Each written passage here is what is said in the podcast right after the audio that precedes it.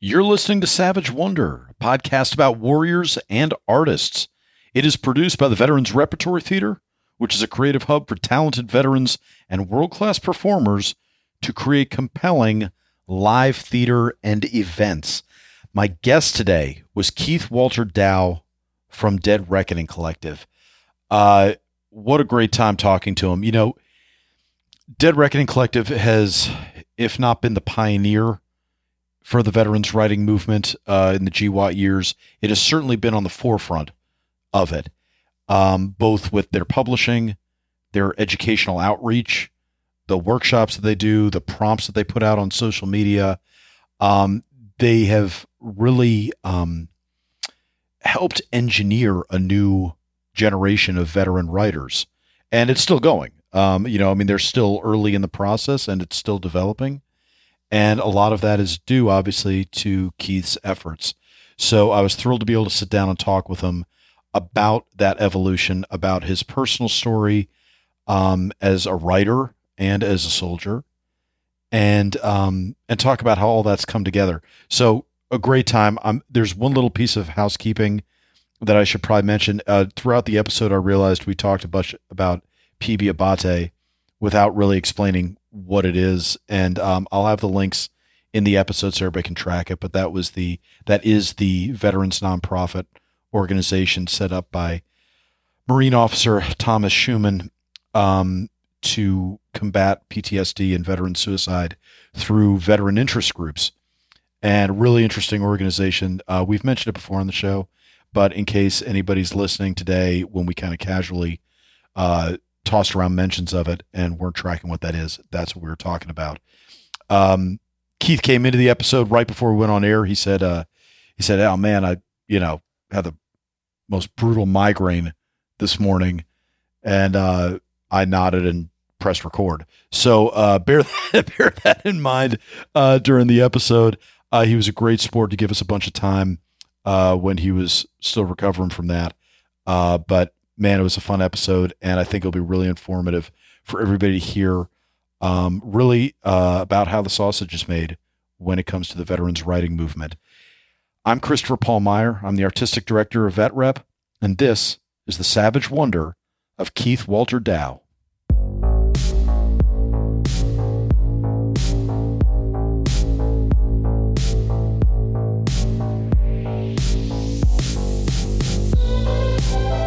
All right, we're live, Keith. Beautiful. How are you? Good, man. I'm good. Um, sorry I caught you on a migraine day. That sucks. Yeah, yeah, it's wonderful. so, is this a day in day out job for you now? Dead reckoning. Uh, man, I wear a lot of hats. Um, yeah, it I'm- seems like it. Yeah. Um, so this is uh, this is for sure one of them. Um, I, I also uh, work with Hunter Seven Foundation. Oh yeah, Um, right on. So uh, we started i started a relationship with them uh, when we chose them as beneficiaries for uh, war and after. Um, and at, the time um, i happened to for anybody that doesn't know war and after is the second uh, poetry anthology that we released. So um, we those projects we uh, we donate all the all the funds to some veteran charity or nonprofit um, and Hunter Seven foundation happens to be the one um, Hunter Seven Foundation uh, is a, like a veteran research organization, uh, but we also do a lot of patient advocacy and stuff like that for veterans suffering from toxic exposure related illness. Um, so yeah, I jumped I jumped in with them when we chose them as beneficiaries because they were like, "Hey, if we can ever do anything for you," and I was like, "Well, I mean, actually, I need uh, a field placement like next week because I was scrambling because of COVID." Yeah, um, nobody was taking students and and it was really hard so and because that's because Um, you're going for your master's in social work, right? yeah i'm doing a master's in social work um, and so so that's another one of the hats that i wear um, and uh, and just you know i i, just, I stay busy Yeah. No, it seems like it. When I read when I read the bios uh, for you and Tyler initially, I was like, man, these guys are juggling an awful lot. Um, let me start kind of with the thirty thousand foot view. Are you guys really are the godfathers of the veteran literary scene in many respects? Are you not? You've kind of Um, enabled and fostered an awful lot of this. Not that people weren't already writing, but you Yeah. formalized it. You gave a platform where maybe no formal platform necessarily existed for think we give- publication. we give a platform. Um, Godfathers is, I mean, we make a joke that like we're we're the Suge Knights of uh, of poetry, but like we, um, it's like uh, uh, to, I mean, to make that claim, there there are people, and we're very much reinventing the wheel. You know, that's something that I like to bring up a lot. There were there were guys from the the Vietnam generation who were doing almost exactly what we're doing. Um, we didn't know about it when we started it. Now it, it has made more sense. Um, now that we've established some things. But you mean they were uh, they were actually starting a publishing company and there were lots of veterans work. There were lots of small presses and stuff uh-huh. um, that came out of that generation. Um, I mean, what a poetry to do without social media, though. Dude, it's, it's pretty wild to think about. You know, it's a it's a really cool tool. Sometimes it's really limiting too. Um, you know, I think sometimes people get caught in the echo chambers and sure. Um, and for me personally, like when I'm working, you know, one of the downfalls of social media, I think for some people, and they probably don't even realize it, when I'm working on a project, I don't like to look at a lot of other people's shit. Um, you know, it's really it's really hard for me. Uh, maybe it's just more paranoia than anything, but it's hard for me to to say for sure that like I'm not influenced by something um, and so with social media that's all you've got um, and it's yeah. i mean uh, it's also really cool in in that like you can surround yourself with creative people in a virtual environment um, it's so. definite upside and downside i know for me like i don't even like to watch tv shows i've never seen before if i'm writing something because mm-hmm. i go hey I, I can't have any new voices i can't no original thoughts that aren't coming from inside me if i get it from outside i feel like it messes with me but that's also my own psychological issue. But I feel yeah. like that's what you're talking about, right? With social for media, sure, all those external influences. Be, yeah, you're going to be influenced some way or another. So it's, um, I mean, you know, typically, like if I'm working on a poetry project, I, I won't be reading other poetry. Like I'll read other yeah. other stuff. You know, I'll read I'll read a novel. I'll read um, you know some sort of nonfiction work. And how easy is that for you? I mean, your role at Dead Reckoning is correct me if I'm wrong, you're mostly acquisitions, right? You can stay away mm-hmm. from the creative, like the seeing how the sausage is made and getting away from getting buried in someone else's voice too much, right? Yeah, it's um it's interesting for sure. Uh I have um limited capacity with some things. Uh it's I mean it's harder for me like even when I'm in school to read anything past my textbook. So mm. uh which is actually why I pick up a lot more poetry than I used to um, poetry and like short bit philosophy stuff. Um, actually just started uh, Frank Bill's uh, Crimes in Southern Indiana last night because it's all like 10 page stories. Yeah. Um, because easily been, digestible. Yeah, I've just been really, I've been on a, a kind of a fiction kick. Um, I read a bunch of Stephen Graham Jones uh, recently because uh, I apparently I like horror now. Um, so it's uh yeah, just I, I, like changing it up too. Um, you know, we fall into into these patterns and stuff, and it's it's good to get outside your comfort zone a little bit. Have you been a reader your whole life? Was that something instilled in you early on? Yeah, I think so. I mean, it's it's a cheap hobby. Um, yeah. you know, my my uh, my socioeconomic status was uh, was varying, so uh, it's something that you can do relatively cheap or for free um, and and the same goes with writing. So it was something what, that stuck early on. Yeah, what came first? The love of the military and wanting to go out and serve the country, or was it? Or were you a writer? Were you an artist? Was that kind of no? For sure, for sure came uh, from the artist side. Um, when I was really young, I had like a fascination with like you know the LRRPs dudes and um and you know Scout Sniper. Like I, I read like all, all, the Vietnam. Right. Yeah, read all right. the Viet. Well, I don't know about all the kids because I was in like third and fourth grade reading like some grimy shit. Um, but uh, and I I mean I had access. My mom was in school, so I had access to all her like textbooks, and she had classics on the the shelf. And like I remember I read All Quiet on the Western Front when I was like really young like so young that I didn't actually understand that it was written from the perspective of of the other side. Um, yeah, I was going to say that seems like you'd miss a lot of the impact of that reading it so young. Yeah, for sure. I mean, I'm sure I got a lot too, but right. Um, but it definitely like it definitely hit different when I read it later. Um, but yeah, no, definitely the artist community. Uh, I was a recruiter's worst nightmare uh, in high school, and I actually went to a such a liberal high school that they didn't allow recruiters uh, on school property. Like if if a kid was working wow. on a contract or something, they sure. would have to wait for them at the front office and pick them up. Um, and Where was this? Where were you? Uh, I was in Durham, New Hampshire. Um, so, jeez, all right, yeah. so uh, who, who knew? Who knew there was a? I didn't know there's such a liberal outpost up in New Hampshire. That's not something you hear of too much these days. Well, I think because a lot of people are like, "Oh shit, y'all's laws are great. Like, what what have we been doing anywhere else in the country?" Right, right. Um, but I mean, New Hampshire has been relatively liberal for like for quite a while. That area in particular, mm. um, and it's that weird that weird liberalism where it's like a lot of a lot of upper class, um, but they like to tell other people uh, how they should be feeling and, and doing things. Um, it's a Got college you. town too, so I oh, grew up yeah. with like a okay. lot of yeah, a lot a lot of stuff. Uh, but that was probably good for, for your literary development because you were around people that were reading and encouraged kind of like a bit of a more book fetish, right? It was more of an acceptable path probably than if you'd been elsewhere, right? It was a really interesting um, school environment. It was a really interesting place to grow up as like a uh, poor kid among not poor kids um, and definitely like a, a tricky place to navigate as far as as that um, because it, it was like there was there were a lot of really good you know uh, english teachers a lot of really good art teachers uh, that i had that that had a positive influence on me um, but yeah i think so um, a lot of a lot of different different experiences at that school. I mean, there were you're also talking about a school where they like lined up kids who were getting in like trouble and stuff and basically told them that they would be better off dropping out.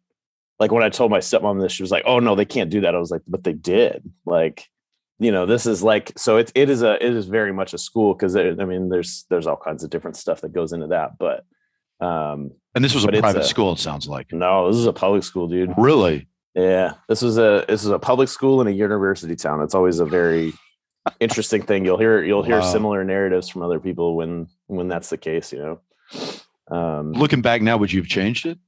Do you think it, um, it gave you the tools to succeed? I I wouldn't so much. change anything. That's a you know that that's a no brainer. Um, when you know when people ask those kinds of questions, no matter like you know would you change this? Like yeah, if I had known then what I know now, I probably would do it different. But I mean, if I could, if I could go back now, I wouldn't change anything because it's led me right up to where right. I am. You right. know, every even even just the slightest bump in the road could have could have changed some circumstance that you know would have would have knocked me off course. When did you start writing? Uh, I I say I have written since I could hold a pen and like, you know, formulate sentences, and and I believe that to be true. Um, I remember re- like even drawing like comic strip stuff in uh, in in like spiral notebooks. So um, even before I could form sentences, I was I was telling some sort of story. Um, was that then, what was influencing you? Was like comic books? Was that what like you're like, oh yeah, that's cool. I want to mimic that a little bit. See, I don't like. I'm not real big into comic books now, um, and I am not a grown up that's going to pretend that I uh, have always been into comic books like others, um, just because movies are coming out. But like, I mean, it was definitely it played a role, but um, but no, I don't remember being like fanatical about any one. Um, you know, my dad had his favorites like from when he was a kid that like, but it wasn't like comic books were a staple in the house. Um, definitely made up like made up my own characters and stuff like that um, and then uh, had really early influences like from hip hop and stuff um, that probably sparked some some of the poetry stuff. Um, so you were writing poetry early on. Yeah, I mean, I didn't know that I was writing poetry, but what did you think that you were writing? for sure what I was doing. Did you think oh, it was, was lyrics? Was it like, oh, oh yeah. Be a, okay. Jam'n, Jam'n 94 5, Boston. Got you. Boston Got you. Did you ever actually try to follow through on it? Were you like, this is the start of something? If I could just get a DJ or if I could just get, you know, a couple guys and we could start a group and do that? Did it ever oh, escalate yeah. to that? Yeah, no. Uh, music music was a staple uh, throughout. I mean, um, the uh, like like I said, the you know the community that I had, um, at the school that I went to uh, for sure fostered, you know, a, a love for hip hop and stuff. So um, that was a thing growing up. And then then eventually I found like hardcore punk rock, and that was that was another a whole other thing. Um, and you find the two kind of mesh uh, culturally. Um, but uh, but yeah, I mean, as far as like creating music and stuff, it was definitely more more hip hop. Did you start a band? Did you start a group? No, actually, for a while I toured with a band. Um, I just tour managed a buddy's band. I, I, had nothing going on. I had just gotten out of the breakup. I was like 19, um, and they needed a merch dude for a tour, and I was like, yeah, like let's go. So I had a little bit of money saved up, and then um, and then we just scraped by however we could other ways. Um, but uh, but I did that for like a full U.S. tour and we came home and I did like another another two or three uh, after that. So I, I traveled, you know, Jeez. saw the whole yeah, saw the whole country in like a really short amount of time. Um, and then when I got back, I um, like after the last one, I was like, I am pretty tired of putting my life back together every time I come home. Um, so got a got a job, got an apartment.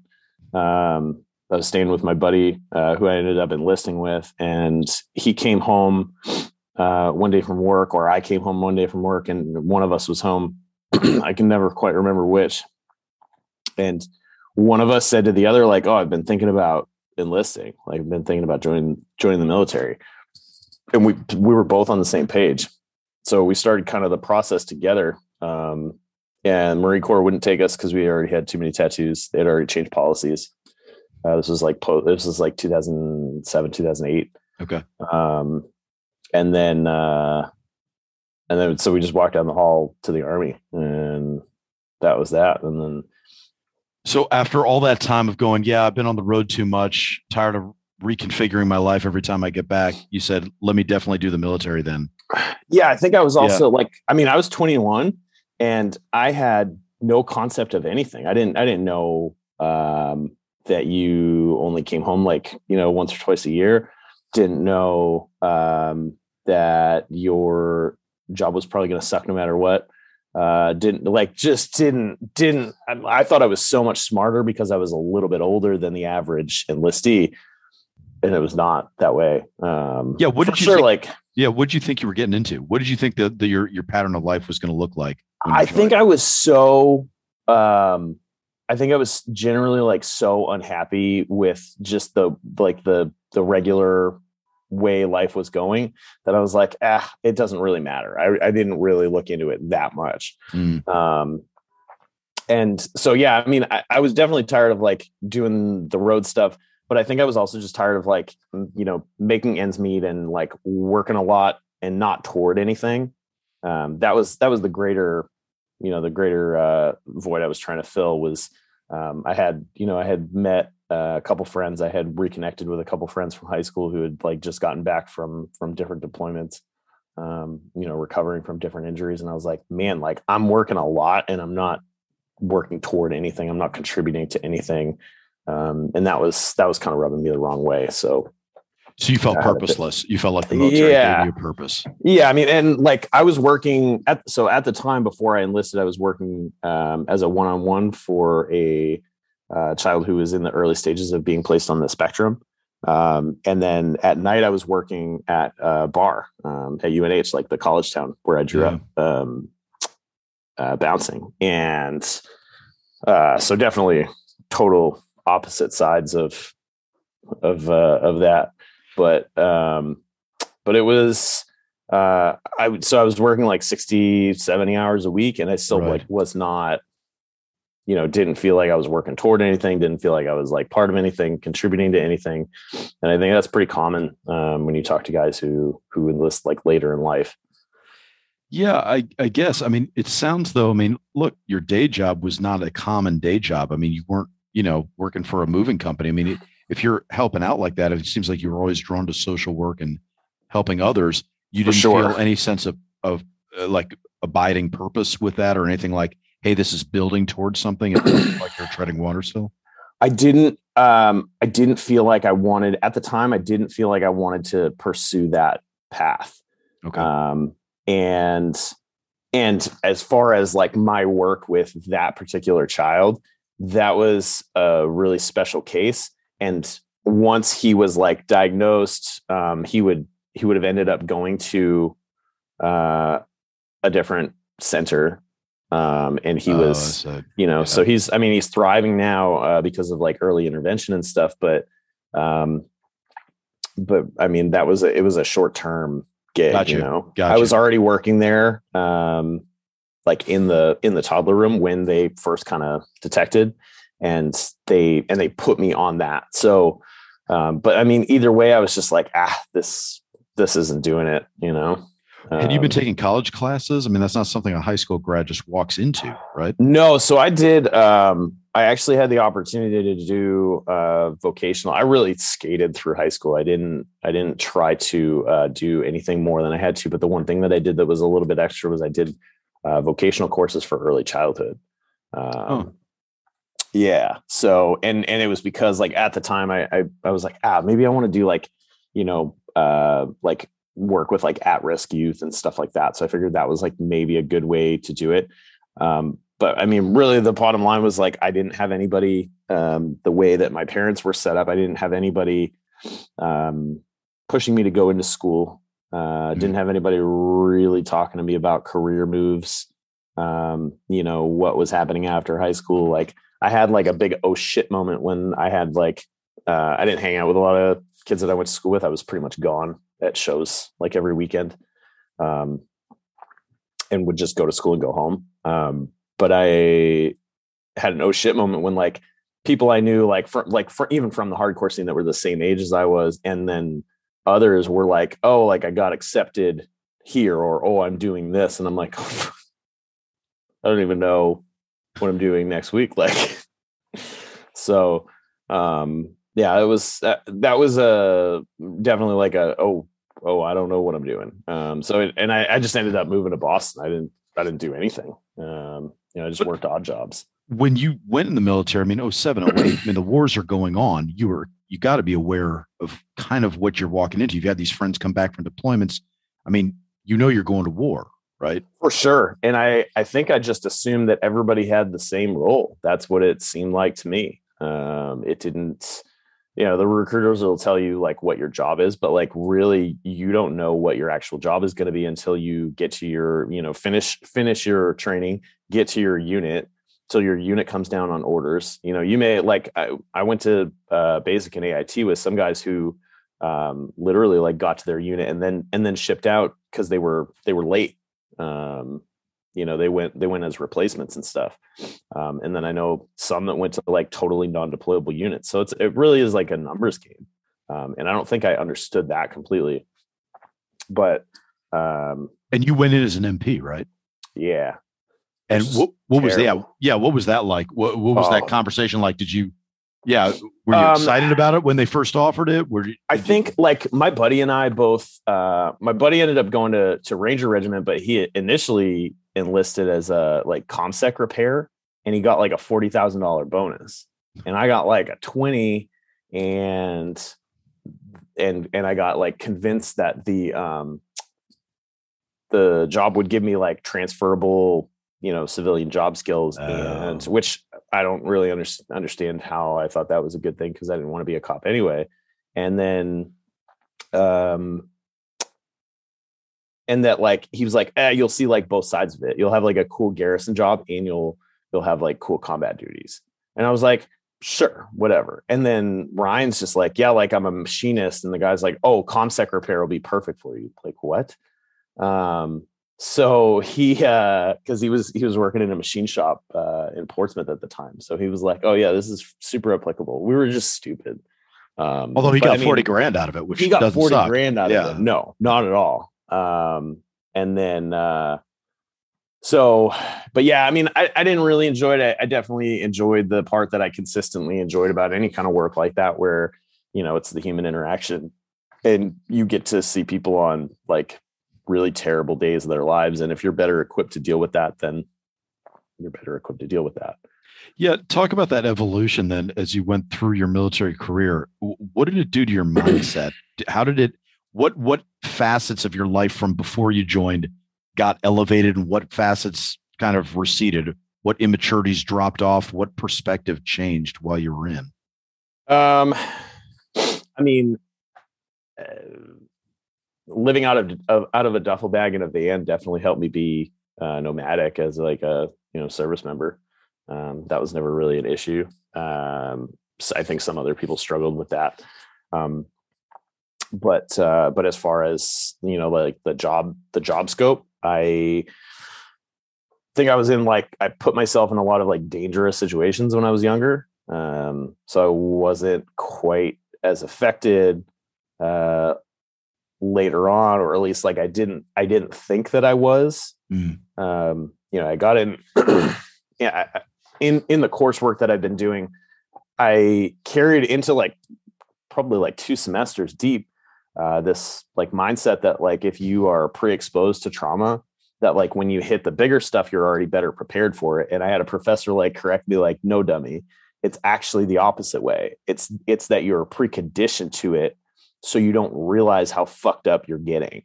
Mm. so like there's and, and i think that's a pretty common thought process is that like if you you know um, there was some crazy st- statistic that i wrote uh, read about uh, SF candidates, and they had like several traits in common. And it was like a nine and a half boot size, like mm, like between like five eight and six one, and they all came from broken homes. It was I can't remember the exact numbers on the the boot size and the height, but broken homes was definitely uh, a stat, um, and it was a really high percentage.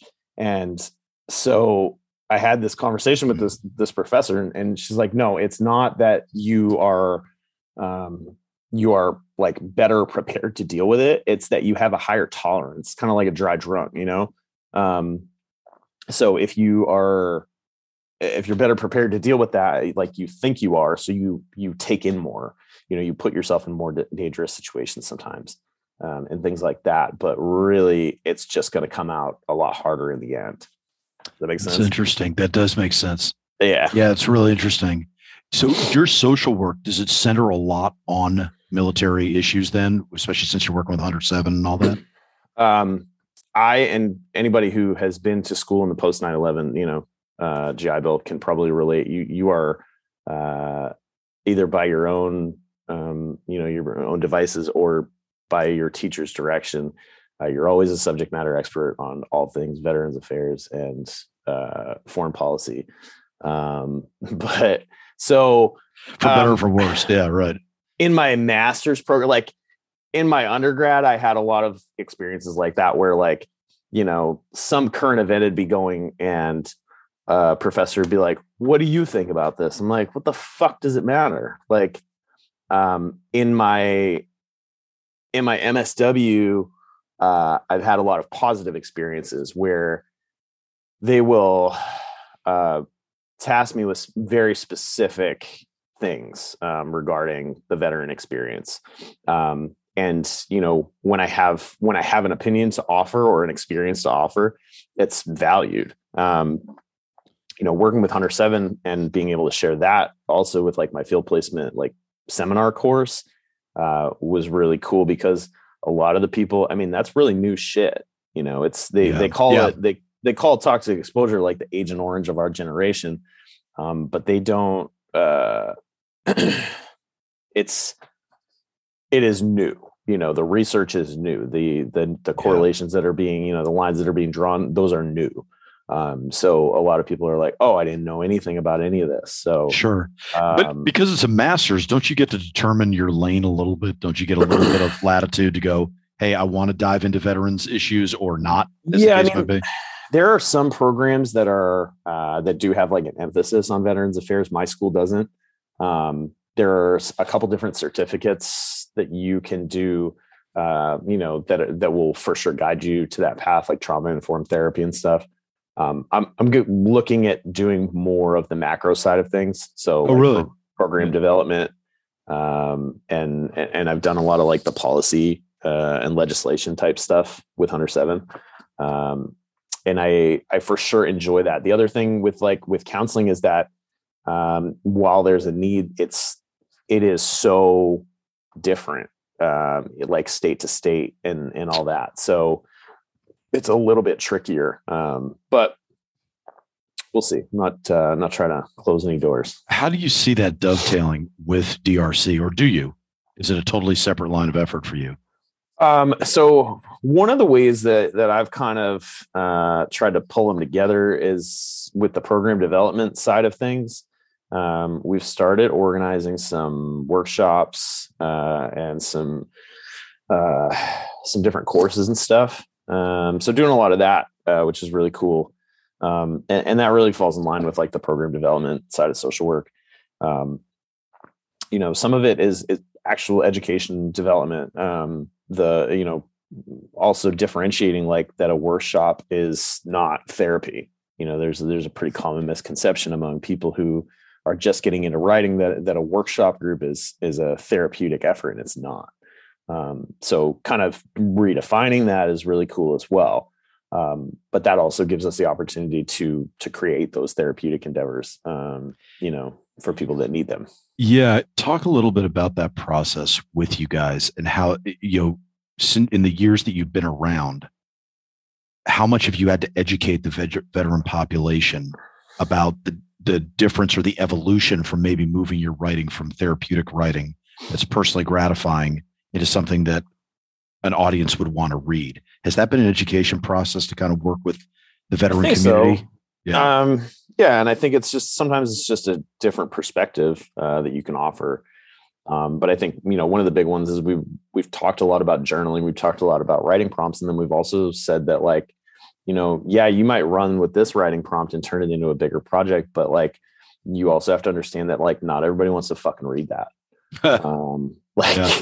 you yeah. know, nobody uh, I mean, maybe somebody does, but like they're weird. Uh, nobody wants to read like all my journals, um, right.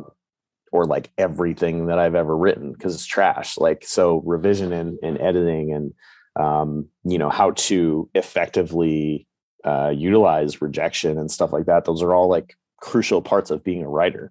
Um, not every piece you ever submit is going to be accepted or loved. Um, and that's a good thing. Like you're you are doing something wrong. You are submitting to the wrong places if every single thing gets accepted.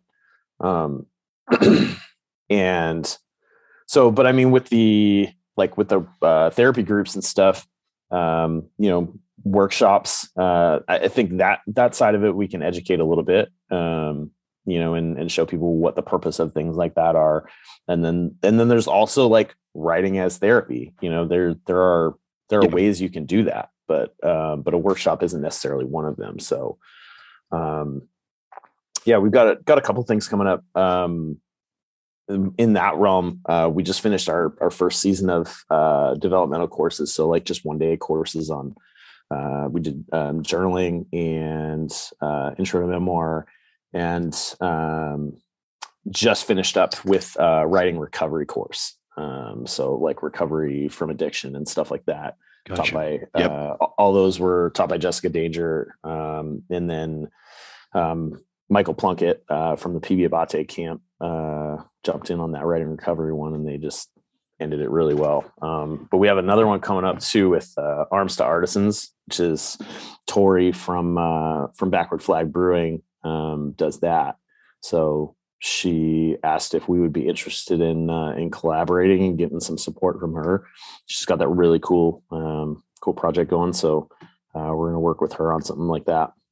That's awesome. So I mean, it, it seems like, and I'm I'm I'm going to play amateur psychiatrist here, but it seems like you like building infrastructure. You like yeah. building institutions, and you like building the framework for something to last. I think I like putting people in a room. Um, you know i think i think i like um, i like the the idea that uh, you know, we we're constantly um, barking about surrounding yourself with creative people and so i think i like that idea it i think i like um, especially when you're dealing with a bunch of people who are probably introverts if if they're not um, they're not going to the people that they do surround themselves with aren't going to necessarily foster that yeah um, you know, we even we get a lot of people who are like, "Oh, I showed this to a couple buddies and they said it was good." I'm like, like that's great, but like mm-hmm. that's not good feedback. Right. Um, right.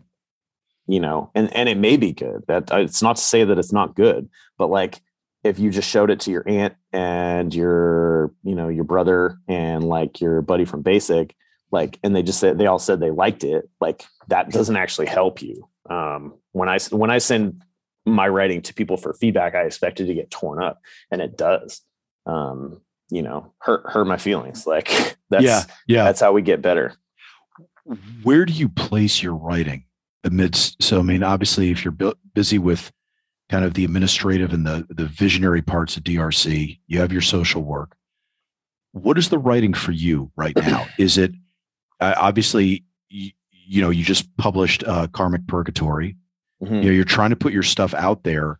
Is it a do you see it as a career? Do you see it as i've got some stuff to unburden myself with?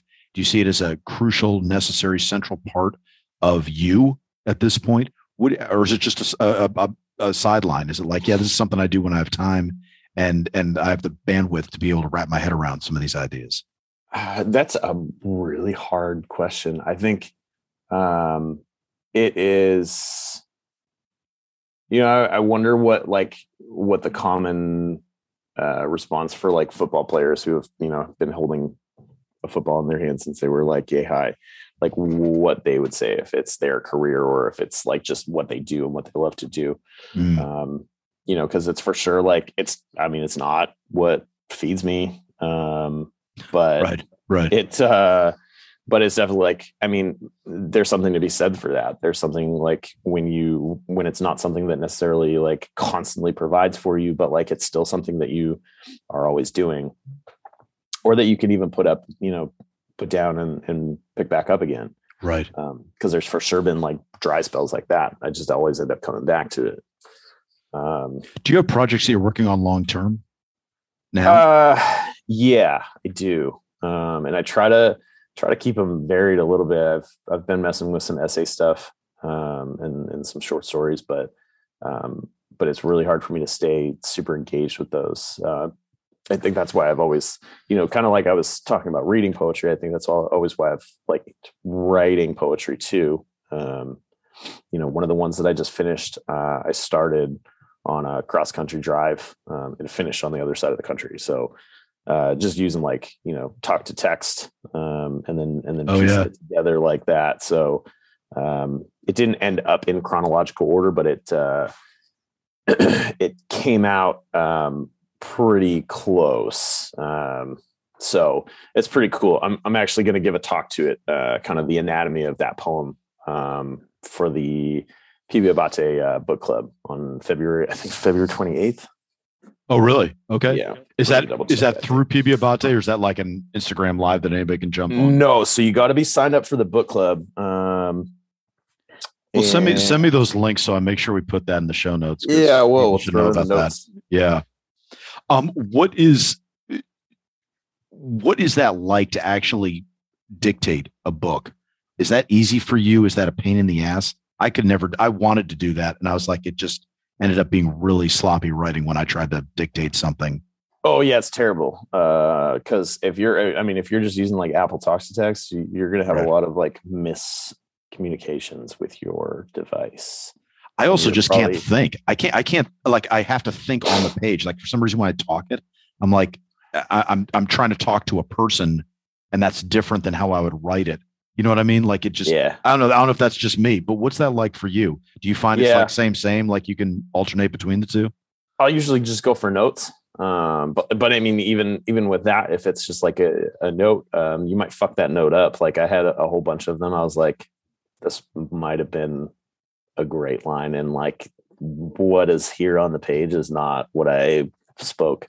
So um yeah it's uh it, it's frustrating for sure. Um i think nothing you know a lot of people ask like oh like you know typing handwriting like i don't think anything really beats um the act of like handwriting and putting pen to paper.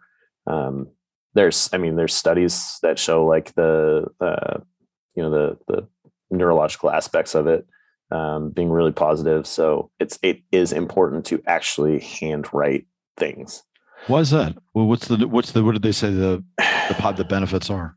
Um, I think just the connection, like I mean, the hand, you know, the hands coordination and stuff like that. Um, but also just like committing it. Um, there, there's a whole bunch of different things. I'll, there, there's actually a couple studies that we uh, we cited when we did like the handwritten challenge and stuff that are pretty cool. I'll send them to you. That's really cool. Yeah, no idea. I know I see that movement. I see the pictures of people doing handwritten stuff, and I'm like, I don't know, man. My hand gets tired. Yep. I don't know. For, for I don't know. Sure. I'm like, I'm like, and, and when it gets tired, then I get lazy with my writing. But I don't know. Maybe that's just me. Maybe yeah. I'm too set in my ways. Yeah, um, I'm, I'm with you. I want to I want to double back to your military career because obviously that's kind of the genesis of, you know, the movement that you're, if not pioneering, certainly at the at the cutting edge of. Um, what was when you got out? What was your takeaway from your time in the military? If you had to boil it down, was it a positive experience? Was it a negative experience? What was how did it strike you and what was you what was it what did it fuel you with? Were you filled with anger, resentment, fatigue? Where were um, you at? I think when I first got out, I was really indifferent. Um, I, for sure, very much like I think most people, you are drinking from a fire hose, um, no matter what you're doing. And I was not prepared to process a lot of it um, immediately. So uh, I've I've definitely like come to terms with that. Um, and I don't think you know I don't think I'm fully done processing it. I mean, I saw like saw a lot of awful things. I saw the the worst the worst sides of humanity, and I saw like really cool things too. And I saw like beautiful places, and I um, and all that. But it's you know it is a lot. Um, and I think at the time I didn't have a strong desire to unpack any of it. Um, so I'm kind of working on that now. Talk. I, I really did this all out of order because I just get bored when I do things in chronological order. But talk about the genesis of DRC. Then, how did that come about? Um, so Tyler, uh, I I initially wanted to start a blog. Uh, I didn't know what we would necessarily write on. Um, and then as we started kind of brainstorming, I was like, you know, I think sharing positive stories instead of like all the shitty stuff or all the controversial stuff, like, you know, uh, just dudes doing well. Um, and so we started with like little entrepreneurial stories, but actually the first story was Tyler's because um, he and I had met very briefly in Italy, and he um, he reached out to me and he had this uh, this piece that he had written about you know getting hurt and taken off the battlefield prematurely, um, and uh, and I loved it. And so I edited it for him, and I was like, I think this is you know the first one that will run. It was really well received, um, like especially among um, dudes from his unit, uh, dudes that had been in his unit, um, and then from there, he and I just started working on stuff together, uh, and he he wanted to have more of a role in it, and that's really like kind of how it came together. Um, we were working with a couple other friends at the time. Um, some are still involved, some are not and they uh, but really then it ended up just being me and him uh, at a certain point because we just had other ideas um, and we really saw a gap um, you know a void in the publishing realm like for for veterans um, that like publishers really only wanted one thing from veterans um, you know so uh, that was where we really took it. Um, what did you see? Like it was the no shit there I was stories. They needed that, and they couldn't really much else. Yeah, and I mean, eventually we'll have like one or two of those, but it's not the main push. Um, and and we don't need people to specifically only comment on their military experience. You know, like write poetry, write you know explore explore that experience in different forms. Um, it doesn't it just have to be like a nonfiction account. Um, and then we have uh, you know we have other people who are submitting you know novellas we have uh, we have all kinds of stuff we have, we have a couple coffee table books in the work um, children's books stuff like that so uh, we want to see like a wide variety of stuff but i mean the, one of the big things that we saw too is that uh, we had veteran writer friends who had submitted stuff and because of their experience they they were kind of turned away um, sometimes it's that like a publisher isn't willing to work with you as much as you need to you know mm. we have we have some people who have different yeah. like educational levels and stuff yeah. like that so um, you know, if a project speaks to us, we're going to take it, not necessarily like if it's just going to be advantageous for us. When did you start realizing, and, and may, I'm going to kind of put assumptions into this question that you can correct if they're wrong, but when did you start seeing a need to kind of educate the veteran community a little bit about writing and about the end result of writing and writing for an audience and doing your prompts and and just putting it out there for the community so that people could gravitate to it as they wanted but also start to learn and build up more of a writing community in the veteran in the veteran community. Um, when people started asking for it for sure. Oh okay. Uh, you know people people were i mean not in not like hey when are you guys going to have classes? But people people would say things like you know hey how do i do this better? Um, so it was subtle in a way um, but there were there were a lot of like requests for um, you know the other thing is we get requests all the time for feedback. People will send us poems in our instagram dms and we can't. Yeah. Um, it is it is exhausting. We're at on instagram we're at like 26000 followers or something which is still baffling to me. Um, and you know if we reviewed every poem and gave feedback on every every poem or every right. You know snippet of an essay or whatever that that everybody sent us like we would never do anything else. Um, and so there was definitely a need for that. So we have like a facebook group that we kind of use as a writers group as well. People can post their stuff and get feedback from the the community there. Um, that's pretty informal. And then um, and then we but we wanted to do these workshop courses. So we did initially we did a um, a six week workshop group um, that had like there was a submission process um, so we had uh, quite a few more submissions than we actually accepted um, you know we reviewed everything blindly because uh, that's the thing too is that we, at this point we have we have friends uh, you know relationships that we've made uh, right. within the community uh, so we're really adamant about that. Every time we put out like one of those anthologies, every time um, that we put out uh, the word about like one of those courses where where it's a selection process, we're like really adamant about doing it blindly and and you know with sterilized like personal identifying information. Um, because it's not like wow. I hate. Yeah, it's just I really I'm really not a fan of like the old boys club. You know, sure, sure. Um, and and it really should be about the writing. Um, so that's been that's been something we've been uh, pretty serious about. Um, so um, uh, I'm gonna take the scenic route to a point since you're taking a drink anyway. Um, so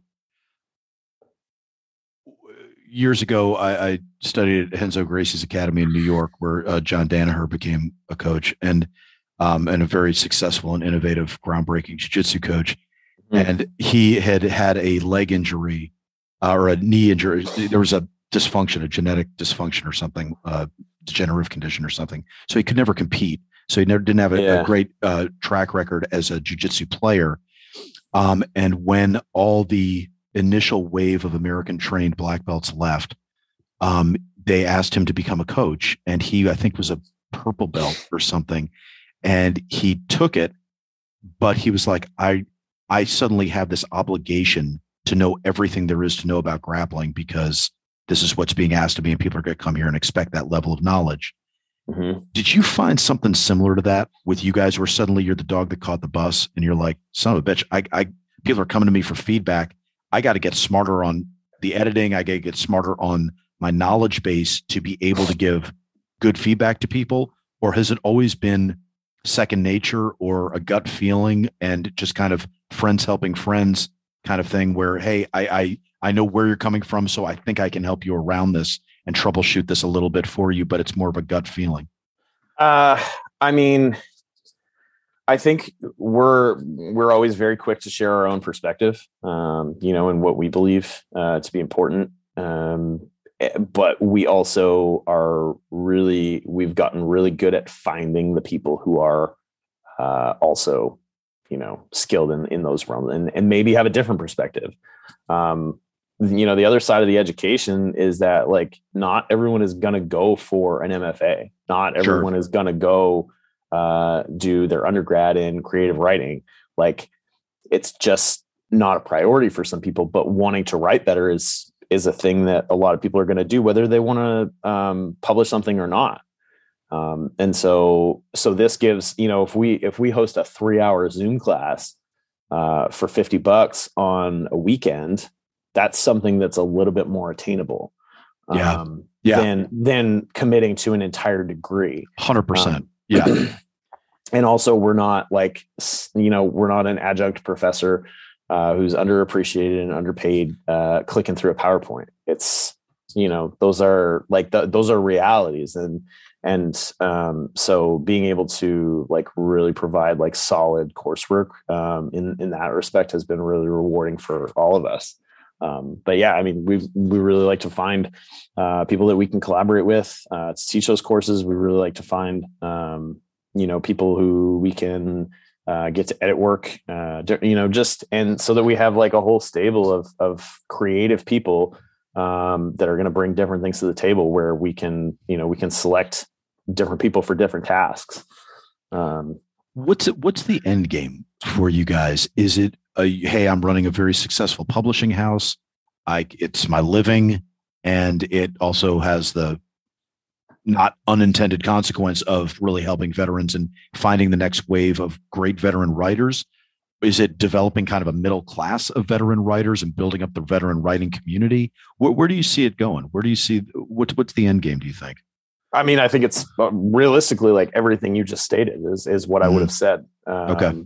And where we place priority kind of varies um, based on uh, based on the current goal that we're working on. So um, yeah, it really, it really is all of those things, you know, um, creating uh, like, you know, creating a middle class of writers, like maybe that don't want to be professional writers, but maybe, and you know, find that they enjoy writing or that it helps them um, and help them do it a little bit better. And then maybe eventually they, they start submitting things for publication. Um, maybe they submit them to us. Um, identifying those people immediately and then encouraging them. Um, it's funny in our in our in my vet reps playwriting competitions that that we're finishing up now. That's what I've seen, and I, I that's why I ask because there were some people that submitted some work that was conceptually awesome, like it was super interesting. They just mm. don't know how to write, and I'm like, oh, okay, yeah, nobody. This is not credible dialogue, or this is you know, there's some major gap in skill.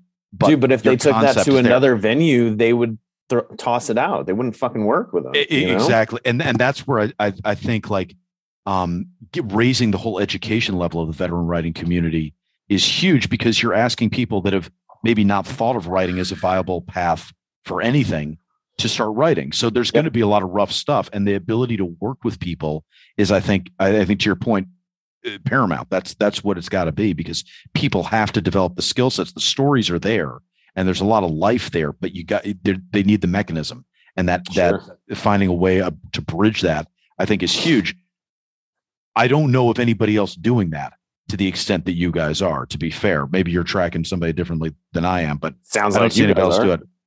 Well, in playwriting, I mean, yeah, you know, which is a niche. You know, I, I don't have yeah. the bandwidth to do it for all kinds of writing, but um, and we haven't done it yet. We're still we're still closing the first competition, so we haven't we haven't picked our finalists and all that yet but it's been it's been something that my my managing director and I've talked about a lot about how do you educate and how do you build up that um, that middle class and find the ways to workshop people's work when you know it can't it won't be ready yet but mm-hmm. it's like but i know but i got to prime the pump we we you know we want you guys to keep writing. We don't want to discourage you. We don't want to give you hard nose when we see something of value. What's been the biggest struggle for you guys? If you had to go back and start it over from scratch what what struggle would you be like oh yeah i i haven't figured this out yet or this was really the mountain we had to climb or i wish i'd done this better early on? What's been the biggest struggle in your guys journey? Um i think establishing ourselves as a as a business and not like a nonprofit you know charity organization um there's been some I, I think the common misconception when someone submits something is that because you are a veteran it is going to be accepted in whatever condition you submitted in, or that uh, the feedback is going to be buddy buddy, or that you know. Um, I don't like using the word entitled because I think it's taken on its own like archetype. But like yeah. if there is a certain level of entitlement among among some veterans and some aren't ready um there and and there's ego involved too right and that's not Yeah. just veterans that's that's all Right. probably all all writers and this is why the workshop uh is crucial to the development of a writer but like um you know with that entitlement there it's it's difficult to navigate um there are there are veterans who feel like once they are done with something then that is it like as far as a piece of writing. And that's not the way that it works. Um so i mean i i try if you submit something to me like even just as a friend i'm not going to send it back to you without pen on it like it's not it's that's not going to be helpful to you me telling you like yeah it looks great like if i don't see anything on the first run it means i didn't look at it hard enough Yeah. it's, it's not that it's not that it's impeccable like it's just Yeah. you know Yeah, Absolutely. um, so that's definitely been uh, been probably one of the more difficult parts. Um, and then I think just really like uh, determining how to how best to like present ourselves as like an education venue as well. Um, but I mean, everyone is just really receptive to like what we're doing almost all of the time. Um, it's it's really cool. We have this really cool community that we've found ourselves in.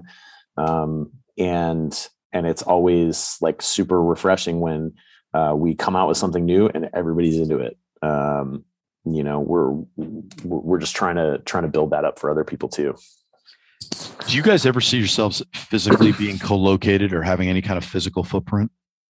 Oh, that would be dope. Uh, it's definitely definitely the goal. Um, we, you know, with the whole like surround yourself with creative people, um, a brick and mortar spot is paramount. It's tough to beat. Um, Yeah.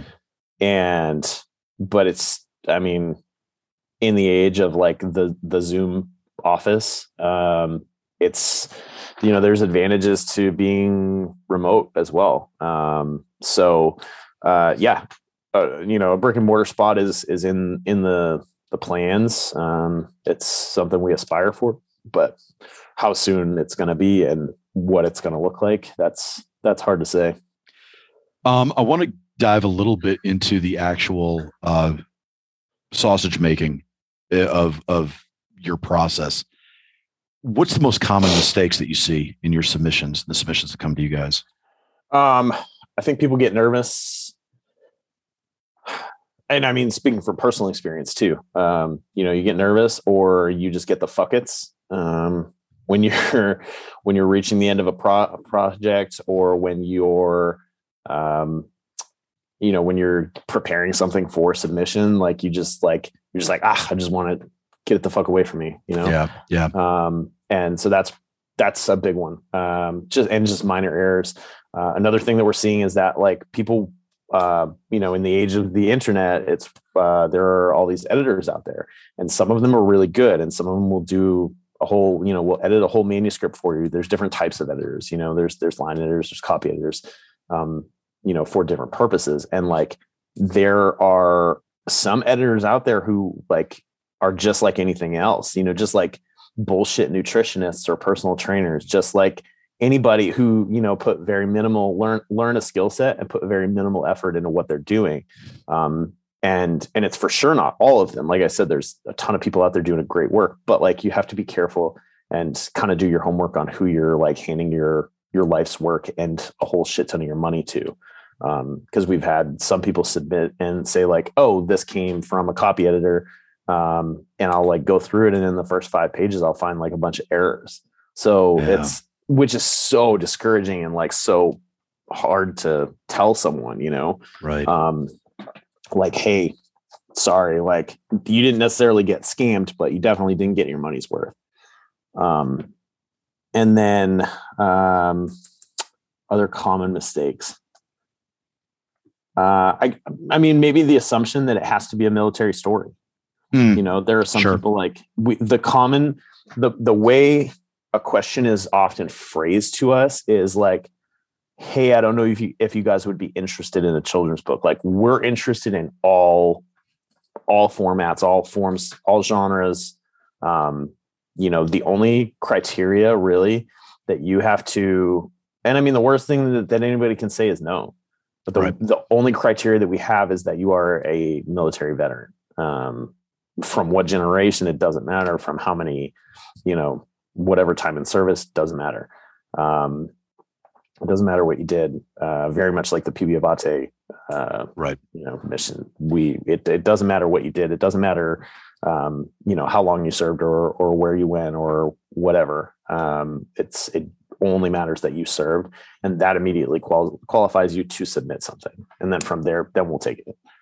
What's the decision making process like? Does everybody have to sign off and go, yeah, this really moved me?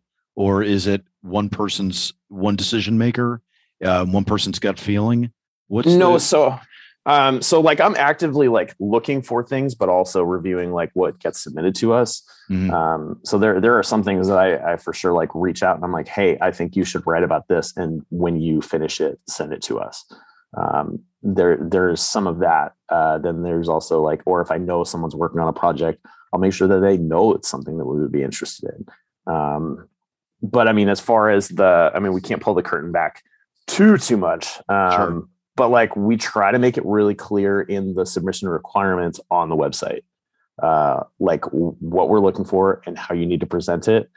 Um and i mean those are those are basic skills that's the kind of shit that like determines whether or not an employer even looks at your resume is you know being able to put things in a certain font and all that. And like and that's the thing. So like we'll we'll give feedback even on that stuff.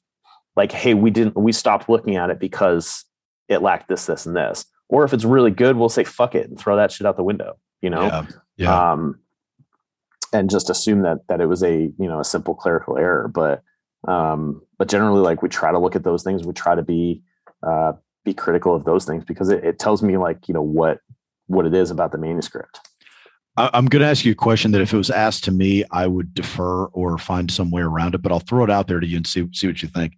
Have you, has anything ever crossed your plate? Have you ever accepted a manuscript, not necessarily because it personally moved you or, or you were blown away by it, but because you were like, you know, it's the right thing to do in this case because either the subject matter is something that should be covered or the writer is somebody that there's reasons that yeah that that story should be told or whatever they have to say should be given a voice that was done for reasons besides actual uh, aesthetic like uh, uh enamorment that you were just like yeah there's there's other considerations here um besides just what was on the page Um, I mean, I guess the poetry anthology. Not not every single poem is going to move us, and like that's that's more the way the selection process works for that is a is more of like a committee. Um, Leo Jenkins came up with that project, and he, you know, handed it to us.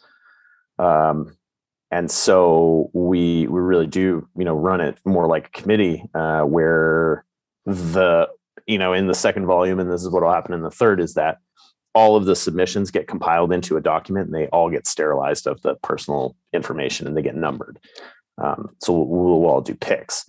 Um, not everyone is going to pick the same poems and not every like not everyone is going to love the poems that are picked.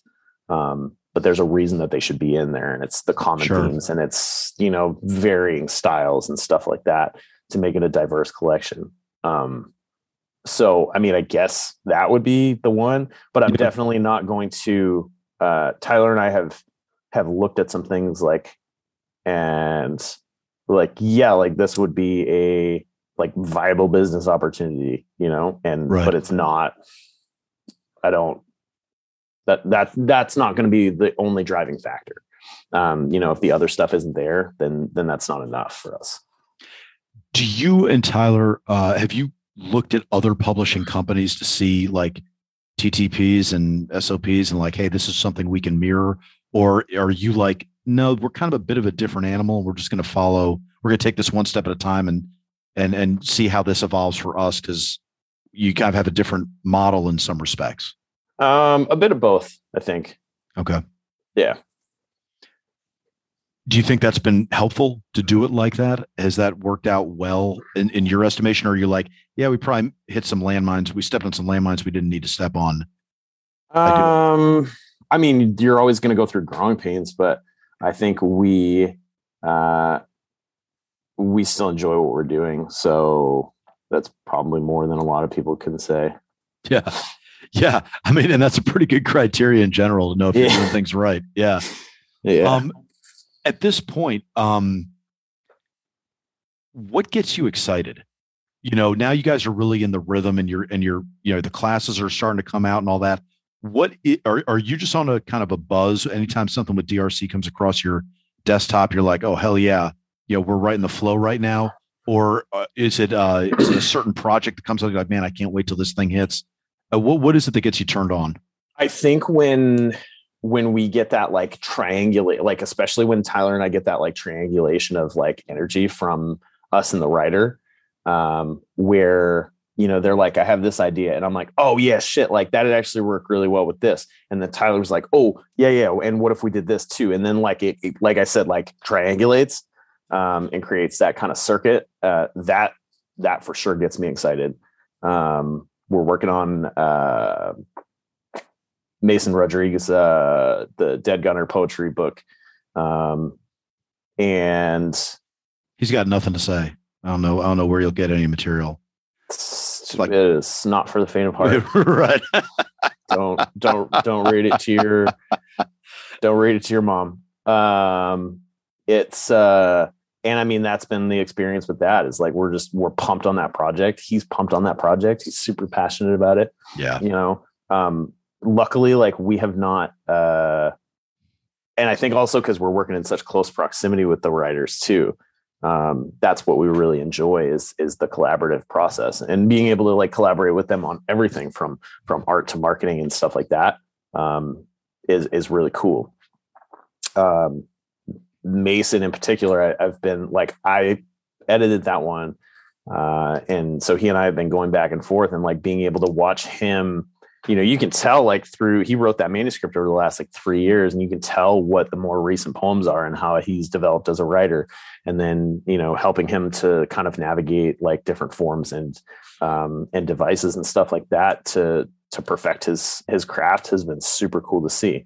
Um, he's just a super sharp kid, but it's honestly that book is probably the one that I've been most excited for uh, in a little bit, just because of how vulnerable it is, um, and like the humility that dude has, and the amount that he is sharing with, as far as he and us are concerned, the entire world. Like that's something to be clapped at, you know, to be stood up and recognized. That's it's a really really cool thing. Um, so that one that one we're really excited about and it's been the same way like um you know the triangulation of of energy has been apparent the whole time. Um but i mean i, I get excited for all of them when we like and, and realistically like i wish we could um a lot of it is like is you know not biting off more than we can chew. Because Mm, we want to be yeah. able to uh, dedicate the the proper time and stuff. Um, and as we grow that won't be as much of an issue. Um, you know making some moves in the future to uh, to make that not an issue at all um, and the process the selection process will still be there but not necessarily um, just a time commitment How much has COVID messed up things for you with the supply chain and getting hard copies of the books out and all that? Has that been an Uh, issue or not so much? yeah there's been hiccups i don't think anybody's been uh, unaffected by the logistics stuff Sure. uh, surrounding covid. Um, no matter what industry you're in i think um, you've either thrived or or plummeted uh, based on it. Um, so everybody's taken a bit of a hit um, one way or another but they um, yeah i mean it's it's made some things difficult. Um, you know we always like to get uh, get proofs in our hands and in in our authors hands like we're working with neville johnson too and um man that dude's got a whole box of shit that we've been trying to ship him uh sitting at our hq because new zealand stopped letting packages in so you know Oh shit. um and so he's like he's he ordered one of the signed copies of P. Abbate uh, or uh, of uh, Wars of Racket that that Tom did Yeah. for you know that we're donating all the proceeds to PB Abbate, and he can't even get it. I was just like, if you just order it, then we'll just put it in the box, and then whenever we can ship it, we'll ship it. Um, so things like that have been really difficult.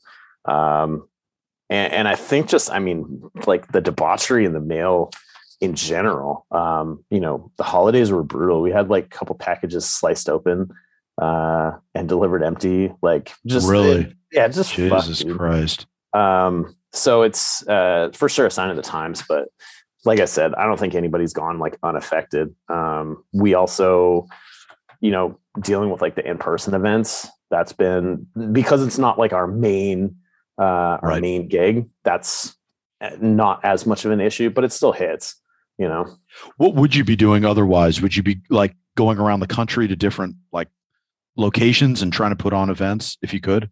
Yeah, I mean, um, Mason and Buck want to jump in a van and do a tour uh, for Mason's book, and uh, which uh, is a whole other like. I'm gonna probably have them do like the whole same like government travel uh, process uh, for me. They'll have to do like AT level one um, and uh, give MapQuest directions uh, to and from their locations and um, do all kinds of risk assessment, assessments. We'll probably I'll probably have them do like some kind of like virtual like video game training, you know, uh, similar to AT level one, but about like uh, not drinking, and driving, and, and doing all kinds of other things. Um, just just to cover all the bases. Yeah, yeah, yeah. Uh, Keep your writers alive. That's the first job of any publishing house, I think. yeah, Yeah. You know, I mean, I think if they've been alive this long, uh, Mason and Buck will be fine. Um, but they, uh, you know, they, they want to do something like that. That's an example. Um, and that comes with all kinds of hiccups because it's state to state. You know, I just drove through like half the country and like it is different, different. everywhere you go. Yeah. Um, you know, it's different from county to county. It's different from state to state, different from coast to coast. So if you look at all these musicians starting to book tours, nobody's booking West Coast tours. Um, so uh, that it, there's there's something to be said about you know what's still waiting to open up. Um, so we'll see, but um, but yeah, I mean that th- those are those are the main ways I think it's it's hit. Um, you know, I feel like, and this happens to me a lot, but I feel like a negligent podcast host where I don't set the table enough to, for everybody to fully appreciate the impact of everything we're talking about. But I want, so I want to make sure I just um, cover it because I was like, I don't think I really did. Um, when you got out and you started this blog, did you ever think in your wildest dreams you would actually get to this point that you would actually end up with a publishing company? Or is it like, no, yeah, that was kind of probably in the back of my mind. Like there was always some part of me that would have wanted to do this and wanted to be engineering this. Um, no, I, I don't. I don't think it was. For sure, didn't come from the blog. I think it, it developed over time. Um, just you know, when we when we continue to see the need for it in in various ways. So no, I I don't think it did. Do you think this is a natural evolution of your military career? They're like, yeah, of course. If I'm going to have the experiences I had, if I'm going to do the years I did, I'm going to need to unpack, and I'm going to, and that's going to take me on an adventure that may that ended up here. And this is a natural evolution. Or do you feel like it's really been a 180? Like you really just did a total gear shift, and you're you're it was a different change of pace and change of gear from where you were. Dude, I'm just figuring it out every Yeah. day. Yeah, no, Yeah. I don't think it was a natural evolution at all. Um, I don't think, uh, you know, I remember like years ago, I had, I've, I've had many friends start many successful businesses. And I remember, uh, I don't remember when it was, but I remember thinking like, oh man, that would be pretty cool, but I don't have an idea. You know, I don't, um, and I was for sure smart enough to recognize that like the t-shirt company is not the answer. Um Yeah. so uh which is you know why our our merchandise has always been like limited. Like tyler and i've been always been adamant like we're never going to be like a t-shirt company. Um you know the merchandise is always going to be pretty clean cut simple um and you know limited. So um yeah I, I for sure like i said i don't remember when it was but I remember thinking like, oh, it'd be pretty cool, like if I could start something, if I could come up with something, because I know like that I'm creative. But I was like, I'm not sure what the fuck it is, you know? Yeah. Um, and so I just didn't. What does it mean for you now that karmic purgatory's out? Do you feel like a weight's been lifted? Do you feel like, yeah, I got that off my chest? Um, yeah, I do. And I'm like, I'm, I'm super proud of that. There's always going to be things, um, that you, you wish you had done differently and stuff. But I, you know, with your own projects, um, but my, my hope with that one is that, uh, cause I usually end up hating my writing down the road. Sure. Um, and it's reassuring when other people do not. But like, I just hope uh, that in like a year or two, I don't like want to pull it um, based on that. But I'm like, I'm still hanging my hat on it. I still feel like really good about it. So that's you know that says something. Um, I worked on that for for a long time. Yeah. When did that start? When did you start writing that or the work that ended up going into it? Oh man, I couldn't tell you. It was it was all fresh. Um, all of it was Okay. was written like for that project. Uh, whereas like Fact and Memory, uh, Tyler and I's book, um, that one was, you know, there was some stuff that was from, like written when I was in Iraq. Like it was, Hmm. um, it, it, it was old, um, some of it, and some of it was written specifically for the book. But like Karmic Purgatory was all new stuff. How much writing did you do when you were in? Um, some. I didn't. I didn't shut it off completely. You know, I've, I've talked about this before, but like uh, on our podcast, one of the common themes is like when we talk to someone, typically they they tell us that like if they have if they've been a creative their whole life, that they shut off that creative side Right. during their military service, which is always like really interesting to me. Um, you know, that people can, number one, that people can do that, but also like why they're driven to do it. Um, you know, and some people they'll say it's like op tempo. Uh, other people they'll just say like, oh, I didn't want to show that side to anybody else. Um, you know, but I think that's the common theme is that that they they wanted to keep it hidden or sacred, whatever. Yeah, I, I certainly did. I yeah, for me it was too hard. It was too much of a gear shift. If I had to get into that creative place, I didn't Yeah. trust that I could make it back and and think, you know, left brainish enough to execute anything else. Yeah. Um, but so I'm I'm fascinated when people tell me that they continued to write, you know, when they were in. And I'm like, man, fucking hats off to you that you could manage that and that you were your pH balance was good enough that you could manage both and not if I was, I mean, if I was, if I'm looking at it like what I was doing at the time, it was notes, it was drafts, it was journals. It wasn't like, I don't think I finished anything at all. So well that makes sense. But you're keeping the you're keeping the you're keeping the pump primed. Like, getting the know, reps in, like Yeah. doing, doing something is better than nothing, but, but definitely was not, um, not developing, not, you know, I, I was really just keeping, keeping it active. What did you think it was going to become when you were writing it? Was it just like I don't know and I'll think about it later, or did you have a, a some end game in mind? Uh, nope. It just it just was. It just was what I did. It's just. I mean, it continues to be that. Um, just like what I do, um, and, and it's always kind of been that.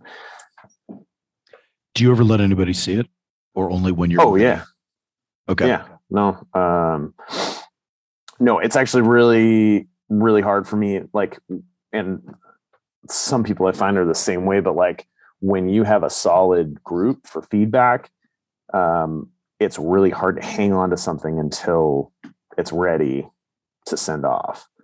Um, which is a good thing. Like if you're that stoked on a piece, you know, before it's even like done, um, or you know, ready for feedback at least, then, um, then yeah. But um, but no, I just had it happen. Like I was working on an essay, um, and I sent it to you know three people, um, and it was like just boom. I was like, I, I was like, I need I need eyes on this. I need Yeah. Um because I kind of hit a wall with it, and that's not necessarily the same thing as being done. You know, Right. Right. When you, you knew we talked before about how you don't sometimes want to read other people's stuff when you're working on your own thing. But at this point, because you have looked at so much other work, do you ever look at your work now and go, boy, I, I've really made a lot of strides that I may not have made otherwise? Yep, for sure. Um, and I've I've definitely had um, things that were like influenced by other people um, and I, I, I, try to recognize them or at least like you know give some sort of credit to them uh, you know i've told uh, told people that the uh, i had a poem called young man things that was in karmic purgatory but it was initially published in uh, coffee or die um, i think it was the second issue of coffee or die magazine and that poem was inspired by like a conversation with luke ryan about you know how he uh, the way he lived his life. He wanted to go do some young man things before he. And I just like like a lot of times for me, it's like a phrase that will start a poem or mm-hmm. an image, um, but always like one of the two. And like that phrase like just bounced around my head a bunch, and I just started writing off of that. But um, right right now, do you find yourself drawn to write about stuff from the past still, or are you kind of turned on by stuff around you and stuff that's happening right now more? Um, I have not been writing as much poetry, uh, and so with with essays, I tend to write a bit more about the past, um, you know, with a contrast with the future uh, or or my present. Um, so that's kind of what I've been doing lately. Um, but I think I think it's a mix of both. I don't think anybody ever just wants to. You know, I had um, I had a friend's band um, who stopped playing. Uh, I can't remember when, but I mean, they had started the band when they were like 15, 16, and they were still at, you know, in their early to mid 20s, they were still playing songs that they had written when they were 15, 16. Huh. And they, and they were like, so we're going to hang it up because like this feels shitty. Like it just doesn't, yeah. or like it doesn't yeah. make sense anymore. Like, you know to write about what i was you know what i was feeling as like a suicidal 15 year old um right. in you know in a locked unit like that doesn't embody who i am anymore so i'm we're gonna move on um thanks for coming out like and i was like man what a fucking cool thing like you know what a responsible thing to do Oh yeah, self-aware thing to do for sure. I mean, the yeah. fact that they were that self-aware and, and, and hip to what they were doing, the trap they were falling into, Mm-hmm. Do you ever see yourself stopping to write? stopping writing? No. Yeah. Um, no, but I think, I mean, to compare, I think like I, I would maybe uh, pull a poem or like, I mean, maybe not pull a poem, but like, I mean, at least not read it, like doing yeah. readings and stuff like that. Um, you know, or I mean, I guess the benefit is that like if you if you get fielded questions you know if you had a question about something like from fact and memory then i can speak on it differently now than i might have like three years ago right right is there anything that you've written that you're abjectly ashamed of when you look back? You're like oh god i'm so i'm different than that now or i would have written that better now and i'm like ah it just grates a little bit where it just you know the sound of nails on chalkboard when you when you read it? Uh yeah they're in they're all like on the pages of ripped out notebooks in the bottoms of tote bins and none of you will ever see them.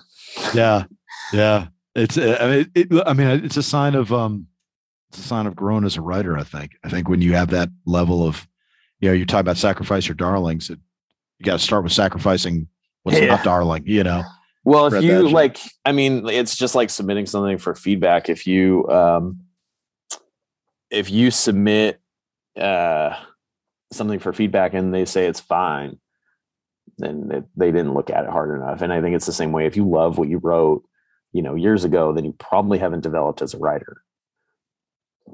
I don't know. Yeah, yeah. What what uh forms, what mediums of writing interest you the most? Whether it's reading them, whether it's tackling them, would you ever be interested in doing creative nonfiction? Would you ever be interested in doing, uh, you know, pure out and out fiction? What what what turns you on now? Is there any form like that that you feel like is still undiscovered country? Um, yeah, I mean, yes, like no doubt. Uh, I'd like to try everything. You know, I, I just um, watched that Joan Didion documentary mm. not too long ago, uh, where they were talking about her play. You know, how like they kind of pushed her into it because she was like all all reclusive at the time and and um and they pushed her into it and she's like I don't know shit about writing plays like right. and you know she did right. that um and then I also like I said I was uh I crushed like two Stephen Graham Jones books um, within like a month or two. And what's cool about him is that like when I started to look at his catalog, it's so extensive. And he started like his early early work isn't horror.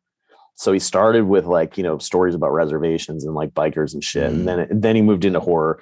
And then he's got some other stuff too. And the horror kind of varies like between um, like I just finished uh, The Only Good Indians. And it's the way that one is and the way that uh, mapping the interior the novella that i, I first read um, it's kind of like contrasting like native folklore with his own style of horror. Mm, um, so they they both kind of serve the same purpose. Yeah. And and it's really cool. Um, but you know i think he he just really like is like yeah i'm gonna try and i mean he teaches as well um, but i think he's like I'm to try to write like something of everything. Um, and that's cool. To my knowledge, thus far, he fucking crushes it. So, um, so yeah, I mean, I'm not, I'm not opposed to anything, but I definitely, um, I, I'm for sure a person who knows what I like and knows like, I know myself well enough to know like I'm not going to do something I don't like just to say that I did it. Yeah. Um, yeah.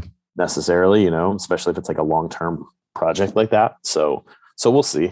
I, I think writing sometimes is like a process of hunting and gathering, right? Like you you go out and maybe there's something you have to unpack. You've had some experiences. Um, it gives some perspective, or maybe it you learn some characters or something from it, and then you have that quiet time to kind of write, ideally, and mine that. Is that how it's been for you? And do you feel like you need to go hunt now because you've got kind of a lot of gathering activities, but it's like hey, you know, maybe a good cross country trip would give me a whole lot of fuel? Or do you feel like, no, I've got a shit ton of stuff that I need to still mine through and I want to say, and, and it's going to take me a while to get through this pile? Uh, sometimes it comes in seasons. And when it doesn't, when there's not a full season, um, you know, sometimes when it's a fluke, like I'll, I'll really have to like pay attention to it and, and dedicate um, myself to it. Uh, but that, that is what I find for sure is that like it'll, it'll come in seasons, you know? Interesting. Dude, um, I really appreciate it, man. I appreciate it especially because I know you uh, woke up on the wrong side of the bed today. So for sure, uh, the wrong side of the bed. listen, man, this was awesome, and um, such a fan of everything you guys are doing. Um, it's great, as you know. We've had a lot of your writers on this show, and um, I hope a lot more. And uh, you, you guys have not made a wrong step, as far as I can tell, because every writer we've had on, I've really enjoyed their work and I've enjoyed reading it. So um, look forward to more what see more what you guys are up to.